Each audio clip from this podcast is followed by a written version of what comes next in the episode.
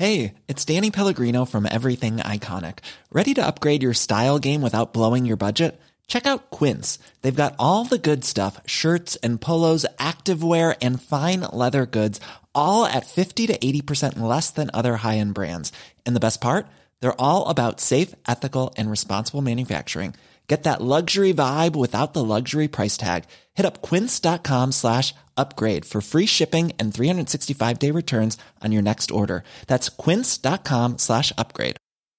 A lot can happen in three years, like a chatbot may be your new best friend. But what won't change? Needing health insurance. United Healthcare Tri Term Medical Plans, underwritten by Golden Rule Insurance Company, offer flexible, budget friendly coverage that lasts nearly three years in some states. Learn more at uh1.com. So, welcome to another edition of On the Continent, your one stop place for all things to do with European football. And what a cracking week or last couple of days it's been. I'm Dotun Adebayo. I'm Andy Brassell. And I'm David Cartledge. There really is a lot to talk about today. Amongst the other things, we'll talk about the great exodus of top European football coaches. Where will they all end up? Also, how will Spain's top two respond to coming second and third in La Liga? And bienvenue chez le Lillois. How on earth did the Ligue 1 champions manage to keep the mighty PSG at bay right up to the final whistle of the last match of the season? So, if you've been following European football, you will know that we are literally making this up as we go along because the news keeps changing every minute. Andy, do you, do you, want to just give us a summary of the last 24 hours? Well, I think the, the summary is we've barely got time for David Cartledge to congratulate Villarreal on their Europa League win because everyone is changing jobs since. I mean, after the football ramble today, um, we were about 30 seconds before the end when uh, Real Madrid um, officially confirmed that Zinedine Zidane uh, was on the way off. Before the final yesterday, we knew that um, Antonio Conte was leaving Inter, which was perhaps not the greatest surprise, but still a profound shock. So soon after they've they've they've won the league. Uh, David, let's get Villarreal out of the way first. yeah, I was going to say that. Um... I mean, it's it's not fair. They've won the first major trophy in their history, and Antonio Conte, Zinedine Zidane, Andrea Pirlo, and Max Allegri. Sorry, spoilers, fans, are going to bloody spoil it. Yeah, it's usually the night after Atleti have done something good that Real Madrid decide to drop some news to try and drown it out. Um, yes, yes. Um, a town of just over 50,000, uh, Villarreal. Uh, very young club as well. Um, I think it's such an extraordinary achievement. It's their first ever trophy. Um, they've been through hell and back. Uh, you know, they they suffered a relegation a few years ago as well. Um, and I think it's a really really nice story, especially when you see somebody like Pau Torres um, lifting the trophy. He went through Villarreal's academy as a young boy. He's from the town as well. Um, he's, you know, he was. He, there was pictures of him on the pitch when you, uh, Villarreal were actually promoted back um, to Primera as well. He was, you know, that was such a, a, big occasion for, for him as a, as a supporter, and now he gets to lift a trophy with his with his boyhood club. And I think after everything that has gone on with the Super League and such, this is it's. I think it's really nice to end the season on a note, a warm note like this. Although, if I was Antonio Conte, I would be saying, okay, Pau Torres, Trigueros, fantastic but it's all about the old guys because you look at the experience they've got Villarreal. Yeah. Um, and obviously, people will look at Parejo, um, who's a great pickup at the start of the season. Capu's come in. There's uh, Carlos Bacca, uh, Raul Albiol, who I thought Albiol was excellent. Yeah, he had a great. He's, he's, had a bit of a renaissance because I think there was a period where you know he, he's a defender who you know he doesn't work very well on a on a high line, and mm. I think Emery's uh, identified that, of course, with him in these these years, and he's he's been incredible. So he's yeah back. But of course, their goalkeeper knows how to take a penalty. yeah, yeah, that was that was there was some fantastic penalties, but I think that was the best. But don't take it like a penalty. Take it like you're a goalkeeper taking a goal kick. I mean that that that is the way to take it, isn't it? And that that works. But uh, going back to Antonio Conte, yeah, he would be saying, yeah, it's about the old guys because, of course, that was his idea to beef up this Inter squad, mm. which he knew. Going back a year, he was really, really close to leaving Inter this time last year. Because even for him, he was quite pugnacious and came out after they won 2 0 at Atalanta on the final day to finish second and said, The club haven't supported me, they haven't supported the team, and it looks for all the world like he's going to go. And then he sees what's happening at Juventus with them going a bit backwards anyway, with it not really working under Sarri, with Sarri going, then with them doing this panic appointment of Andrea Pirlo, and he looks at this, being the pragmatist that he is, and he thinks, well, let's bury the hatchet, whatever it takes, because this season we're going to go and win the league. You're such a cynic. No, he's such a cynic. I'm simply telling you what yes. happened. uh, and, and, so he did stay. And I, I think this season has been so good for Inter. If circumstances would would have been different, he would have been persuaded to take them on and build on it. But he needs he always needs to know. He's a very restless guy. He needs to know that he can build on things.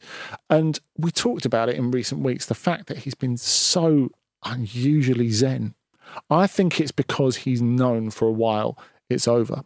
Because Suning who own the club need to make these cuts. We know they've taken a beating across various sectors of business. And now it's becoming clearer and clearer how big those cuts are going to be you know that they Stephen Zhang, the the president, said, "Thanks, guys, for winning back the league for the first time in eleven years. Um, we think you should take a ten percent pay cut and not accept a bonus."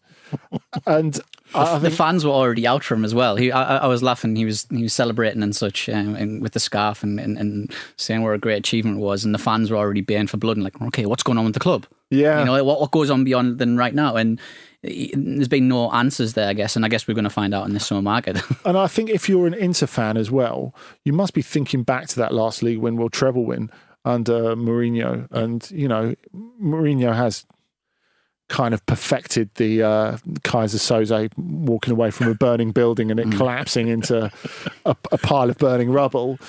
But nevertheless, the the speed with which it fell apart after they won the treble in in, in 2010. Um, getting through a couple of coaches in double quick time, um, being fettered by FFP, trying everything they could to get rid of Wesley Sneijder, all that sort of stuff. I think there must be a bit of a worry if you're an Inter fan which way it's going to go. And then when you look at Juventus potentially making a sensible appointment with Pirlo set to be on his way, Max Allegri set to come back. I mean, it is you know the Imperial March music from Star Wars? Yeah. I don't know if anyone else can hear that playing in the background. Yeah, yeah. It certainly is I time can. for that, yeah. But interestingly enough, and this conversation today is very much about coaches because it's an inter- international perspective. I wonder, David, whether what's happening in Italy is about the Italian connection or whether it's about the Spanish connection or any other connection there may be, because these coaches are moving across national borders like never before. Yeah, it's quite incredible if you look at all the, the clubs who are changing hands. Uh, I've got Real Madrid, Inter, Napoli, Roma, Spurs, Lyon, Lille, and the entire Bundesliga top six. all changing coaches. And seven, of the, seven of the top eight. Yeah. 14 of the 18 potentially and going into next season. It's absolutely astonishing. Um, and I think it's interesting. I think it's because, and maybe this is just my throw, throw the dart at it here, teams aren't clubs aren't going to be able to spend a lot of money uh, this summer. So they are potentially looking at a cheaper resolution. It's cheaper to hire a manager, especially on a short term contract potentially, than buy in an influx of new players, spend 100, 150 million on players. And they can maybe get a coach in who can stabilise things or change things or revitalize things in the case of Allegri, for instance. Yeah, I, th- I, think that's right. I think you've absolutely hit the nail on the head. And I mean, it's a, a, a non OTC example, I suppose, or though of course he had that spell at Real Sociedad. I think you look at David Moyes this season at West Ham and the way he is. The, the most outstanding point of what he's done, he has done a great job, he's, he's, he's really coached those players. There are mm. lots of really underachieving players there. I think Pablo Fornals is perhaps the most obvious one. And if you think you can get a coach who can do that, who can maybe just bring a fresh perspective, maybe as much yeah, just change. That. I think change the mentality of it as well. I mean, um, just today as well, another managerial appointment. Um, Pep Bordalas has left Getafe and he's gone to Valencia. Again, Valencia absolutely no money to spend. No players are going to be coming through the door. If anything, there's going to be two or three leaving. But Lim, the owner, has looked at it and said, "All right, we don't have to spend much money with him. Look what he's been doing at Getafe these last few years. He hasn't spent a dime." Um, and, and he's been getting more out of a group of players than anyone could have. And I think that's what they're trying to replicate. And I think a lot of clubs are looking at that perhaps on a bigger scale. I mean, it's going to be epically grim football, just in case you're uh, in any doubt. Oh, yeah. Oh, abs- absolutely. it, it's it's funny that they are kind of becoming what they, well, yeah, they will become what they hated. Don't forget they had this we had this weird rivalry between Getafe and Valencia for a number of years that nobody asked for. We got, and it was it was brilliant. It was, there was a lot of shithousery involved, um, and, and yeah, so Valencia I think are going to go down that route. But yeah, a lot of clubs are. It's it's amazing this merry-go-round. I've never seen anything like it. But although we we talk often about the philosophy of a coach, you know, that's always central. Maybe it's an overused term, but here you could argue that the philosophy of the coach, the fresh eyes or whatever it might be, the new way of looking at a club might be more important, certainly in the coming season, than the number of players, because you can always change the players, but the philosophy is something that is intrinsic in the club, you know, from Yeah. one coach to another. Yeah, I think so. And I think when when you look at where next for Conte, with Zinedine Zidane leaving Real Madrid, it, it does seem like a great fit for me. I mean, obviously, he would have been there already had it not been for Sergio Ramos putting the block on it. And out of contract, injured Sergio Ramos um, will maybe not get a say this time. So maybe that means that the way is clear for, for, for Conte.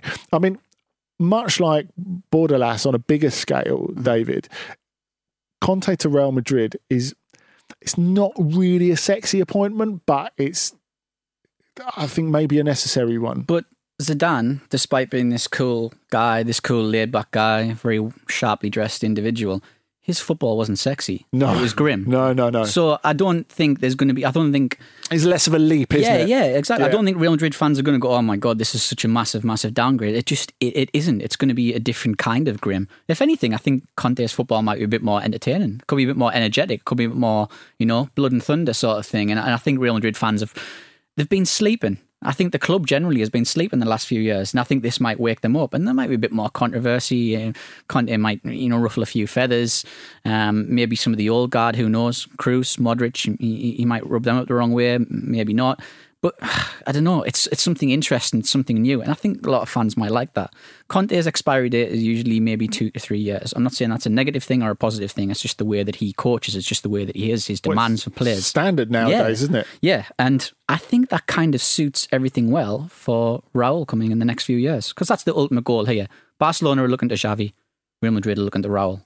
So I think it suits them really, really well. So you think the sense that Real Madrid is Raul is not quite ready? Do you think they maybe look at Juventus and think that I know it's it's different because Raul's got more experience than Pirlo had because Pirlo hadn't coached at all. He was mm-hmm. appointed to the under 23s job and, and and then a week later they changed their mind and gave him the full time job. And, and you kind of we've talked about this before and you kind of have to repeat it because it's so mad, especially for a team, a club, sorry, as perpetually well organised and methodical as, as Juventus. But do you think there's maybe a sense of that? The sense that well, Real Madrid are in a dip at the moment. There does need to be a rebuild. There does need to be some tough decisions made. Should we maybe spare Raul hmm. from that? Yeah, I don't think they want to give him that because I don't think they want to do it to Xavi as well. I don't think Xavi wanted that. I think he could see what was happening at Barcelona and he thought, right, they're in an absolute mess. I want Yeah. to stabilise this before I come in. This is my, it's the job of my life. It's the job of my career. Why do I want to walk into it now? It would be the worst time. And I think Raul's probably looking at that. So Conte could come in, revitalise things, um, create you know some new leaders from the younger players that they have. Odegaard's coming back. You know they have Ceballos. You know there's a lot of young players who have futures to be resolved. Um, he could stabilise things, maybe give them a trophy in the meantime, and then the club's in a better place because because Marcelo, um, Modric, Kroos might have gone by then, so there's no worry about upsetting the old generals sort of thing. And Raul could come in and, uh, under a fresh kind of guise. It's interesting that um, the um, Andy's touched on some of the winners and losers. Certainly, the loser in terms of Sergio Ramos at Madrid of Conte coming in there, but there will be other winners and losers amongst the other players. But it depends on where all the coaches are going to end up. Do we do we know where the other coaches are going to end up yet? Um, well, uh, we've got a couple of interesting moves al- already. Um, I, I know they just missed out on the Champions League, and this makes a huge difference to Juventus and Allegri and the future because a lot of people said with Juventus, uh, and uh, of course Fabio Paratici, the sporting director, said Pirlo stays if we get top four. Whereas to me, that doesn't make sense. You need to have it the other way round. If you've got like a development project that doesn't rely on win now, then you keep Pirlo Yeah. and you can grow. Now that they have got back in the Champions League, I think getting rid of Pirlo and getting in Allegri, that that makes a little bit better sense now they are in the Champions League. Now, of course, the reason they're in the Champions League is quite simply because Napoli did them a favour. We thought Atalanta might do them a favour by beating Milan last weekend. That didn't happen. Milan went there and won 2 0. And why would Atalanta do Juventus any favours after the last couple of months, quite frankly? But all Napoli needed to do was beat Verona and then they'd lock them out the top four. Now, Verona are a decent side. Um, they were drifting mid table. So it was a game that Napoli should have been able to win. They went 1 0 up. They didn't close it out. We knew Gattuso was going anyway, but so sad for him to miss out on the Champions League on the last day of the season again.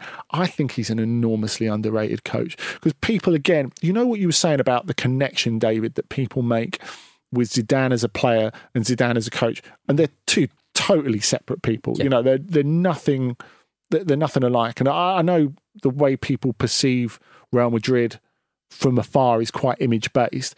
But I, th- I feel it's kind of the same thing with Gattuso. People are like, well, you know, he's fire and brimstone and all the rest of it. He's more canny than that. And he's been into some really unpromising situations at Milan and Napoli and got them in in better places. Uh, Won silverware at, at Napoli and he should have been able to close this out. He should have been able to get them in the Champions League. But the fact that he didn't, he was he was unlucky to be got rid of, I think, because I think some of the recruitment has been a little bit subpar at Napoli as as, as well. Um, certainly of, of pl- players who are on the fringes of the first team. I think Fiorentina have lucked out getting him. I think, given that Fiorentina have drifted from coach to coach for the last couple of seasons, it feels as if this is somewhere with more realistic expectation where we can actually build something sustainable. And I, I hope he does.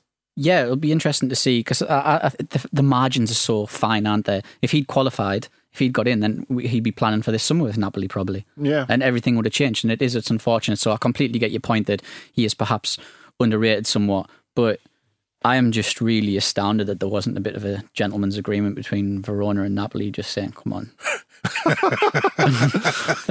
what are you trying to say about Italian football? Not, not, yeah, I was going to say, not only do I not know what you're talking about, as Scotland knows, nobody in Italy knows what you're talking about. but we'll make them an offer they can't refuse, obviously.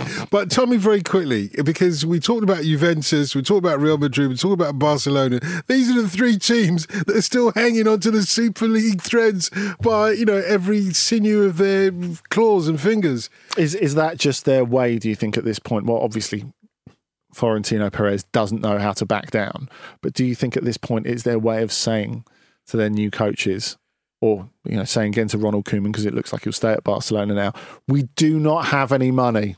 We do not have any money. If if you're thinking of knocking on, on my door and asking for me to buy someone, no. Because you look at you look at Barcelona's like mini rebuild that I'm sure we'll come to in a minute. They're all free, although there's no such thing as a free transfer in football, is there? Uh, well, let's come on to the Barcelona uh, situation at the moment. How on earth did Ronald Koeman survive? I, well, well, I think they've done the right thing in keeping him because there's been a lot of progress this season. A lot of progress that I wasn't expecting, to be perfectly honest, um, because the first half of the season was horrible. In 2021, they played well enough to win the league. They played the best football of anyone in Spain. They looked like Barcelona for quite a lot of it. I think they could convince Messi that there was a sporting future, which, as we know at the start of the season, he definitely didn't believe was was there. So there's a sense that they could build towards something, but it seemed as if, in the shock of them falling away from title contention, and they really could have won it, even if you look at the points and how far they finished off Atletico. And we really want to talk about Atletico at, at length in a minute, so we'll, we'll, we'll do that. But it, it, it looked like um, Laporta was going to throw the baby out with the bathwater because I don't think it's about you thinking Koeman is the the best possible coach for Barcelona. I think he's the right one at this time Yeah. because he wants to do the job. And everything he's done in terms of development this season has actually been pretty good. Yeah, I'd, I'd say yeah, I'd say it's been pretty good. I mean, there's been lots of drawbacks as well, but again, nothing that I wasn't you know expecting. You know, Well, every- people thought they wouldn't make top four at the start of the season. yeah, yeah, yeah. I mean, like people people who know Barcelona. I, I don't really understand why that, that would happen. Um, I think every, they have been in good in spells, they've been bad in spells. I think they've even been very bad in spells, by the way. To watch, they're not very good. Um, you know that that's not you know it's it's not a surprise at all. So I think what's going on is completely. I think Koeman is the right man for now. He's not the right man for Barca as a whole, but he is the right man for now. The project's an interesting one. He's got some experienced heads in there. He's got more coming. Aguero looks like he's coming, and then he's also going to have young players to work with as well. So as long as he keeps giving those young players opportunities, and uh, it's an impre- interesting project that they're going for because they kind of they want to win now. They still feel they can win in Europe. I still do believe there's a belief that they can win in Europe. They can win La Liga. Um, but at the same time, they're still in a state of transition with these younger players, trying to bring them through and bring those into the team. I don't think there's anyone else that they can turn to, honestly, on the market right now who would make things better because they can't really afford anybody. They, you, know, they, they probably would have liked Nagelsmann, but they can't afford him. It was a 20 million release clause or so it was. you know, 25, yeah. yeah, yeah. They can't afford that. They can't afford a player for that, let alone a coach. So I, they were linked with mm, Roberto Martinez. I mean, it's a, it's six and two threes. That- that's not going to improve you. It's not going to make you worse. I just think it's going to be more of the same. There's more chance of it actually making you worse. And I think it's interesting the point you make about the, the development because when you look at the rebuilds that are having to happen at Barcelona and Real Madrid, I think the key to this whole Atletico title win, and I know it's easy to rewrite history from the results, but how they got themselves at least in the position to win the title in the first place is because you look at their rebuild, which starts. You think at the start of 1920 season, and I know it seems in some ways as if that's the same season as this season. In other ways, it feels like it was a million years ago. But the start of that season, Simeone's very clear. Diego Simeone's very clear. He says this is a rebuild season. This is a transition season, and so there's this immense disappointment in some quarters. And this suggestion that they're having some sort of existential crisis when they get knocked out of the Champions League in the quarterfinals by RB Leipzig because some hmm. some biggies have got knocked out already, and there's a sense that they could go on to win it. But at the start of the season, they never really should have been into that spot. And I think when you look at how many players from the start of take it from summer 2019 there are so many starters that have changed there. I think because Simeone's still there, and again, this is about perception becoming reality in people's heads. People look at Simeone being there for the long haul, and I think a lot of people still look at it and say, well, you know, uh, uh, Atletico have, have, have stolen the title from under the noses of Real Madrid and Barcelona, just like they did in 2014. There, are two players still there from that time. Yeah. The team has totally changed. Yeah, I no, I think it's yeah, yeah. They've it's been a year, a strange year in the league or in terms of how clubs have operated, how teams have played as well. We're always. I, I made this point before we came on air today. I think the last two seasons feel like they've been rolled into one somewhat. Totally. It's very strange. There's been no break. It's just been a constant two years of a lot of football and no stoppages. And I think a lot of teams are weaker. They're more tired now. But you know, that's not to say Atleti don't deserve this or that they've you know they they've sneaked this or fluked this. They have been they have been the best team by far. Um, I think you know they spent you know 27 weeks of the season as leaders. Um, uh, uh, and I think that says it all about them. In fact, I, I thought Sid Lowe actually made a great point in his um, column. He said it's a title that they've uh, won twice because they were top of the league at one point. It looked like it was all over, and then suddenly they just lost, and it was like, oh my god, they're going to chuck it in. And then they had to go over and win it again, and that's how, exactly how it's been. So it's even more credit to them. They've had the character to rebuild and do that again. Of course, even though you've both uh, preempted this next segment, I will refer you back to Shakespeare. Um, and do you remember Mercutio uh, in uh, what just before he, or just when he gets stabbed, turns around and says, "A plague on both your houses." In, in this respect, I suppose Atletico fans would be saying, You spent all that time talking about Barcelona and Real Madrid. a plague on both your houses. We have made worms meat of them this season. And I suppose Diego Simeone, if he knows his Shakespeare, might be smiling as I say that. Possibly. He was smiling a lot at the end of the win against Valladolid that clinched him the mm. title, which already creeped me out, to, to, to be honest. To see him smiling. Yeah, totally. uh, I mean, th- there's there's so much talk about has he changed. I think to go back and when we were talking about how much the players have changed since the last title win, I think this is the key to this. The fact that if you think the big three have all been in a state of flux, they're further along in their rebuild than the other two. And I think that makes a, a, a massive difference.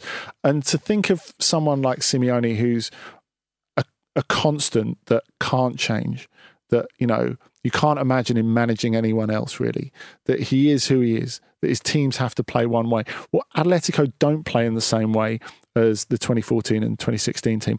Of course, they're still identifiable as a Simeone team.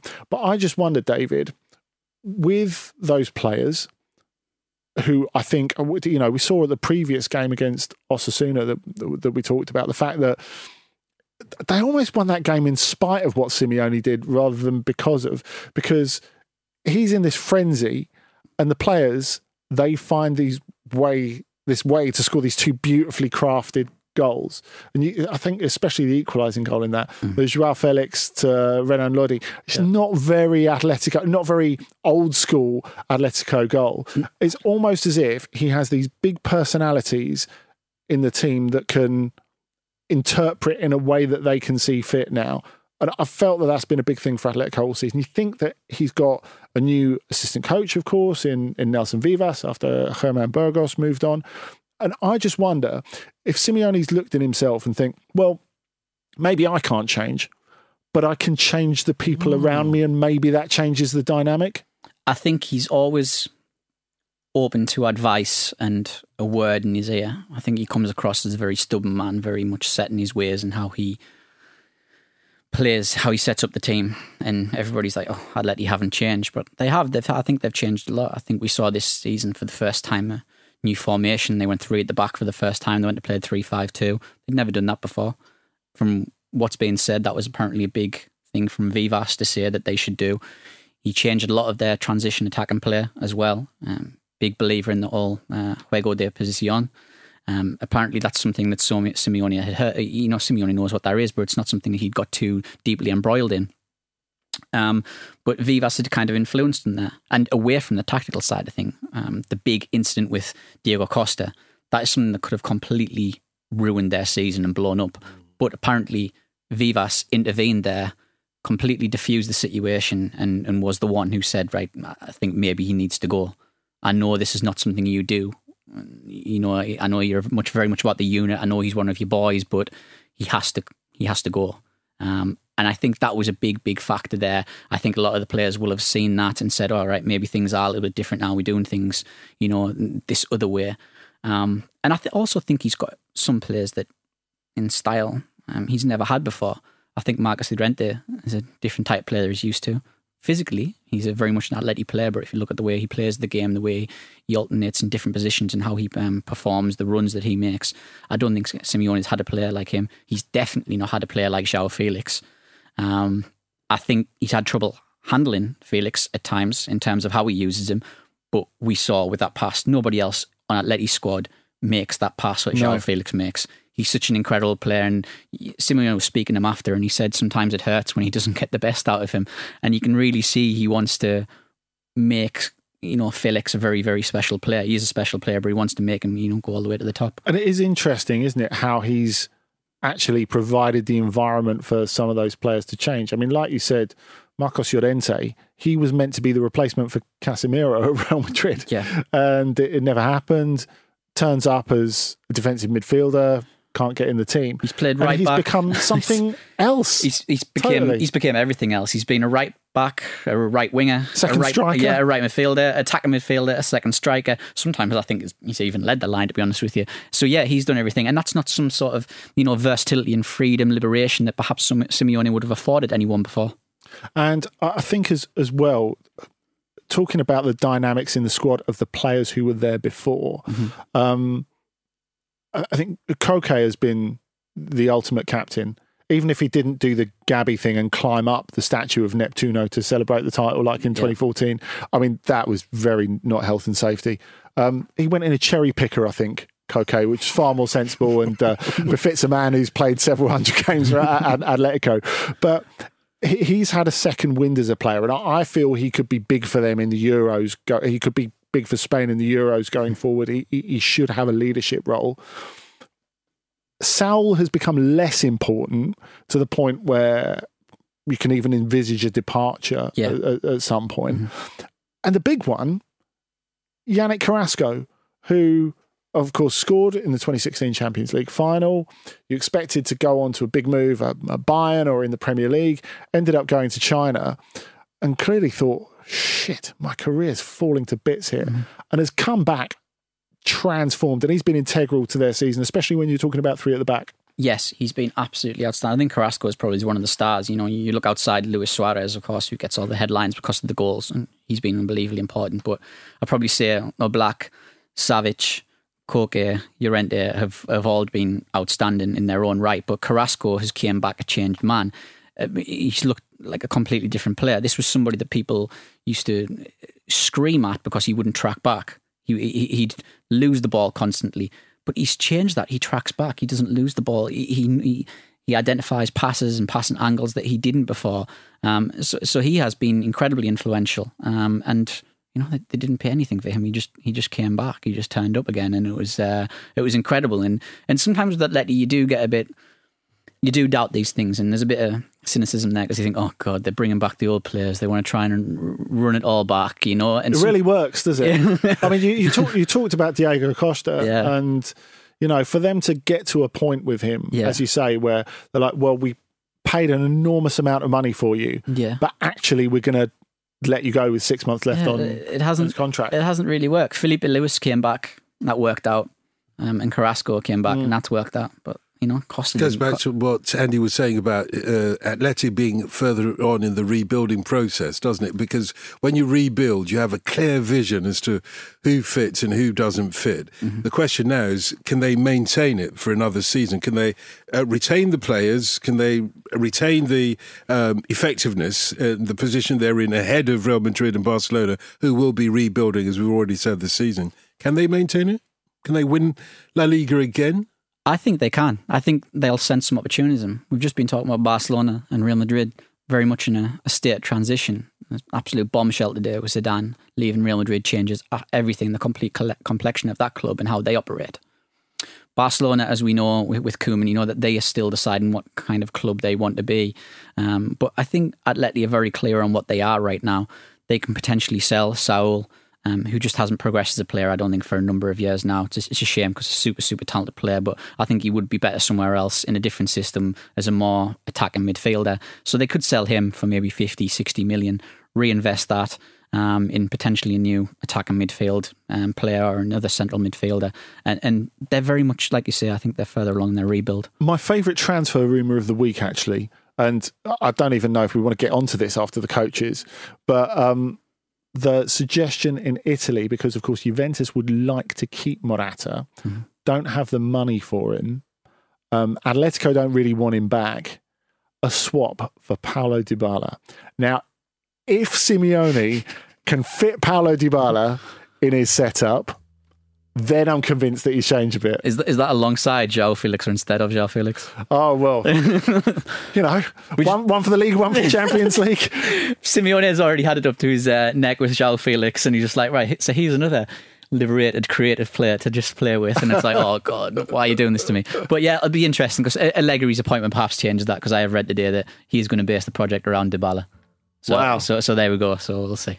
If João Felix had been fit the whole season, uh, we would would we be here arguing about how much further ahead Atletico are in their rebuilding process? Yeah, maybe not. Maybe not. Do you know what I mean? Yeah. Rugani con il piattone per Dybala fa Paolo attenzione Dybala attenzione Dybala Dybala Dybala Dybala la Juventus è in vantaggio al minuto numero 93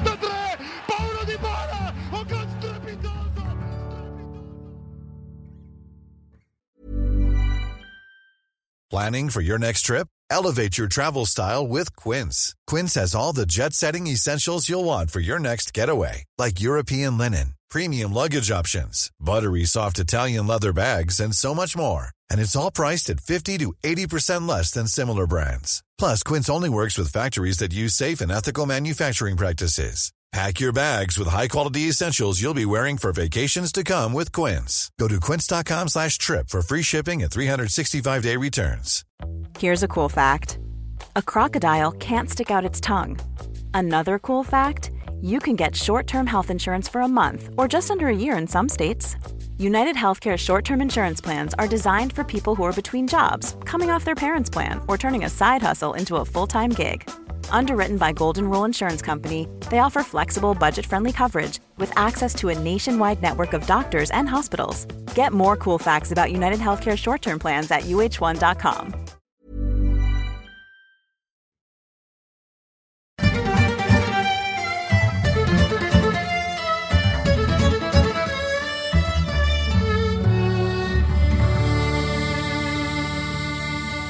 So, one more league to concentrate on in this conversation. Well, you could argue there are several more leagues, but today we're concentrating on France's Ligue 1 um, title race. Lille won it with virtually the last breath of the league uh, season, I would have thought. Well, th- they managed to take it down to the last day, and they had to go to Angers and win because they only had one point in front, and um, you know they knew that Paris Saint Germain would probably win at Brest. There, there wasn't going to be any mucking about goal difference because it's goal difference, not head to head in France. They um, uh, knew that, that they just had to win, and it was that simple. And it looked really comfy for for most of it. Two 0 up at half time. And then they concede an unexpected goal a minute before the end of stoppage time. And you can just see this panic descend on all the players against a mid table team who are just really playing the season out. And, you know, as soon as anyone gets the ball, they just hoy it into the opposition half. Finally, it ends. Everyone piles on the pitch. They get the title they deserve because, much like David was saying about Atleti, Lille, the best team in France this season comfortably. They've deserved it. Um, Christophe Galtier, the coach, has been at the heart of it. And I think if you go back to the beginning, um, him picking up, uh, we have said it before, but it definitely needs reiterating. He picked up a team that looked doomed to relegation under Marcelo Bielsa. Marcelo Bielsa had a disastrous spell at Lille. Uh, the club was in a very, very bad place financially. Um, and Galtier comes in, inherits Bielsa's squad, someone who, in terms of football philosophy, is totally juxtaposed to what he thinks, and has to mould this into a team that will stay up.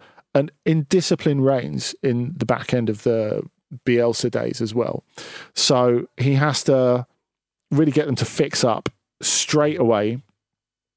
That even if they avoid relegation, they might be relegated by the DNCG, the French Financial Control Board, because they're in such a hole. He keeps them up. They pass the DNCG um, exam.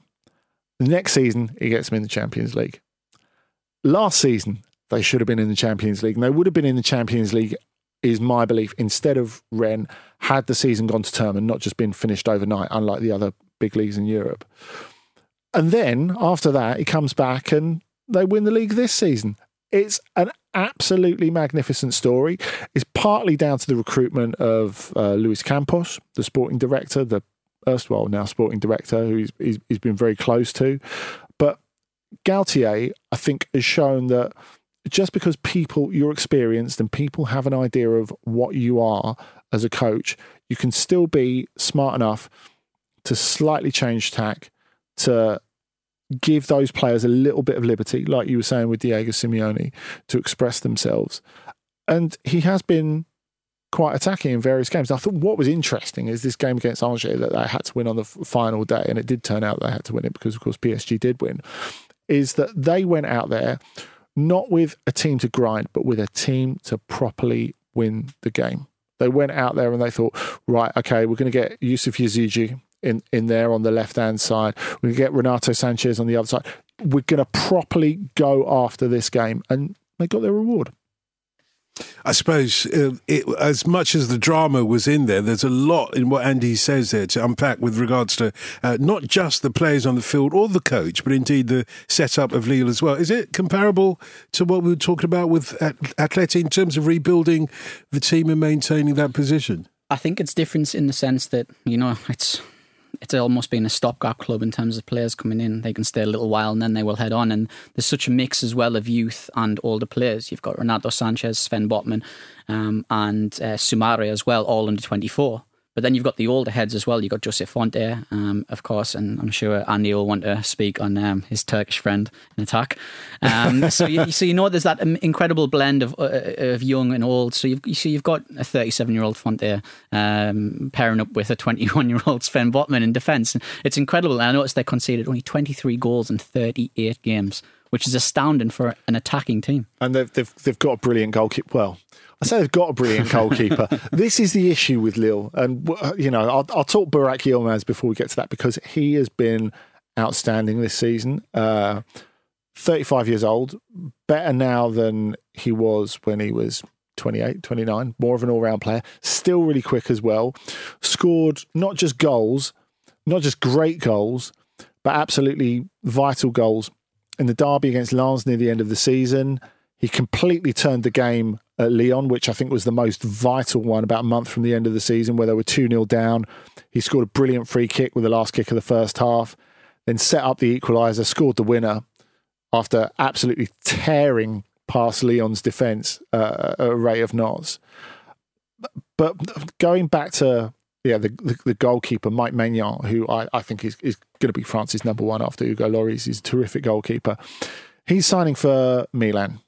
Um, Boubakary Soumaré, who David quite rightly pointed out, is going to Leicester. What a player! Mm. And you can just, really he's the sort of good. player you could watch maybe two or three times and then go, "Wow, they've got a serious player there." And you watch him over the course of the season and the influence that he has on the team on, on, in every aspect. I think you know from a defensive level, incredible at recovering the ball, incredible at, stopping attacks, but also the way that he carries the ball after, mm. the way that he moves the team up the field, the way that he joins the attack as well is fantastic. He's very much he's a classic box to box, and uh, yeah, and I, I think the interesting. That's scary. That's the, scary. If Leicester going to have him as well as what they've got already, that's yeah. scary. Yeah, and you know this, this is what they do in terms of great recruitment. But I think the interesting thing is how Soumaré's been so good. It has kind of pushed Renato Sanchez's nose out of joint mm. because he's played in the team instead of him, or he's pushed him out to the wing where he hasn't really played since he was in the youth team at Benfica. But, but I, I think in terms of these players going, it's the tip of the iceberg. And we've seen with Monaco, the last team to the last non PSG team to win it in 2017, is that, that they planned at the start of that summer in 2017, right, we've got a deal to sell Bernardo Silva to Manchester City. We've got a deal to sell Tiemoué Bakayoko to Chelsea. No one else is going to go. And then Manchester City ruin it all by making a world record bid for a fullback. And they're like, hang on, so we can more than treble our money on Benjamin Mendy, who's been here for like a season. And they have to sell Mendy. They have to sell him. So he goes. And then everyone else says, well, if everyone's going, it, it's really hard to keep it together. Mm. The one thing they had is their coach stayed, Leonardo Jardim. That's not going to happen. Christophe Galtier is leaving. He's either going to end up at Lyon or Nice, probably Nice, who have um, got a, a, lot of money from Big Jim Ratcliffe to spend in the transfer market this this summer. It, it, I think it's really, really hard to rebuild from here. And the sort of level of coach they're talking about replacing him with. I mean, Thiago Motta has been um, profit as a replacement, who has so far had a, a couple of months at Genoa in terms of big European football, and that's it, really. I mean, I think you need a strong character for a rebuild, and whether whether they've got a strong, experienced character to, to do it, I, Is it? A I strong, don't know. Is it a strong character or strong in terms of Lille? A strong uh, ownership, a, strong board that are willing. I think that's a great question, and I think what I was saying before about uh, Lucas Luis Campos, sporting director, the fact that he's not going to be there is an, a huge deal. I mean, he was kind of he. It's always said that he was never really sporting director. He was just de facto sporting director because he was employed as an um, independent consultant through some sort of shell company that belonged to the club. uh, That, that he was never really a Lille employee and all the rest of it.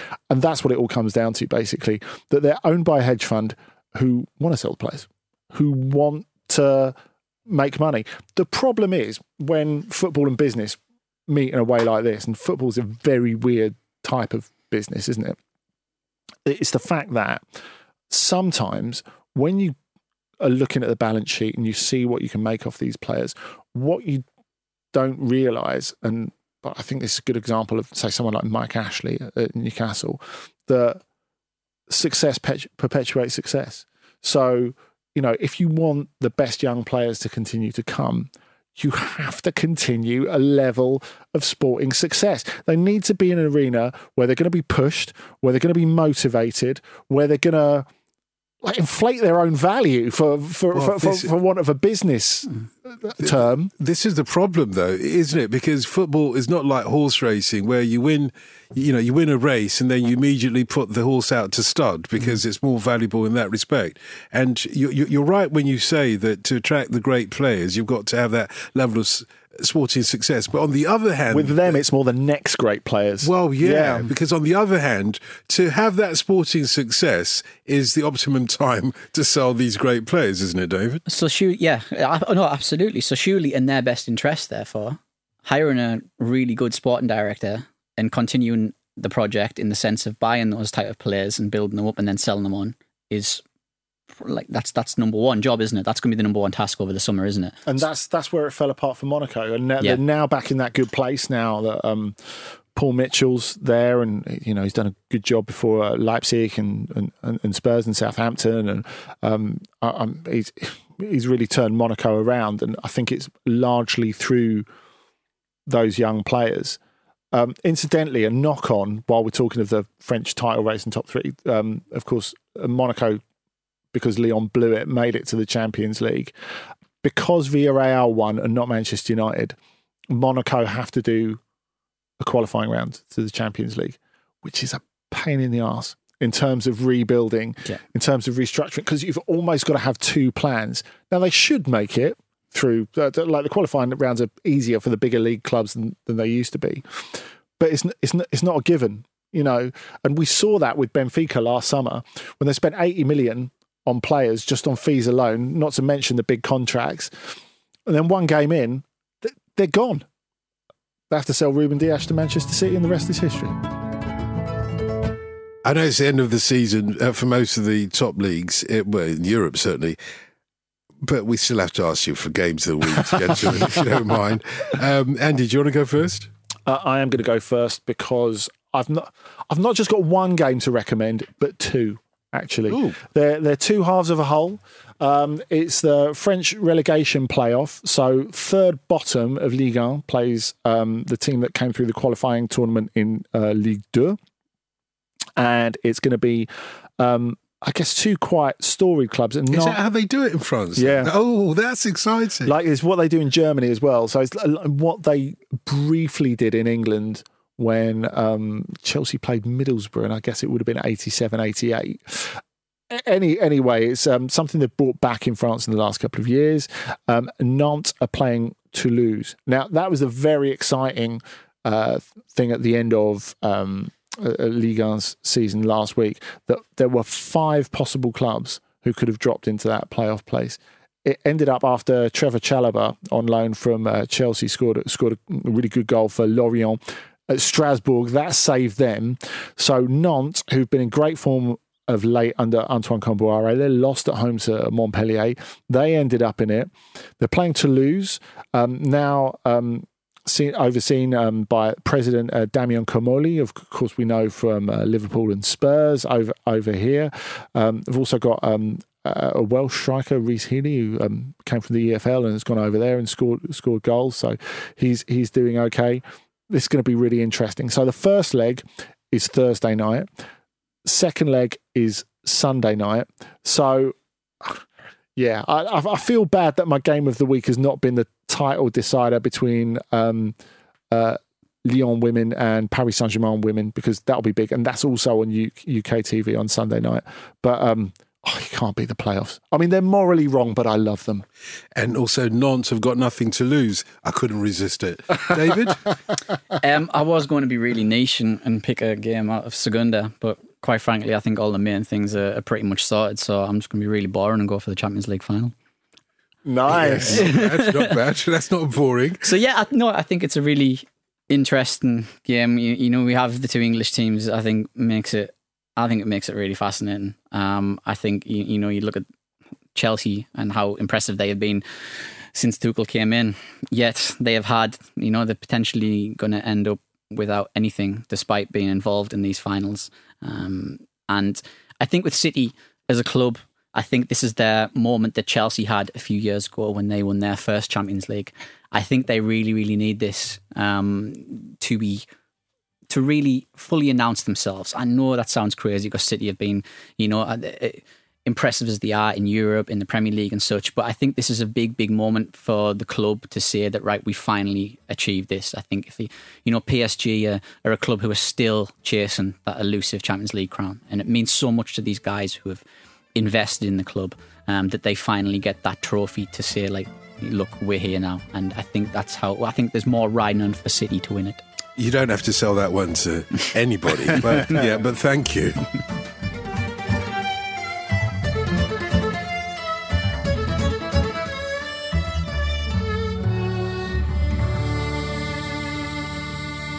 This was a Stakhanov production and part of the ACAST Creative Network.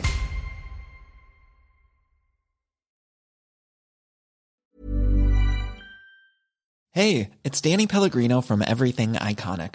Ready to upgrade your style game without blowing your budget? Check out Quince. They've got all the good stuff shirts and polos, activewear, and fine leather goods, all at 50 to 80% less than other high end brands.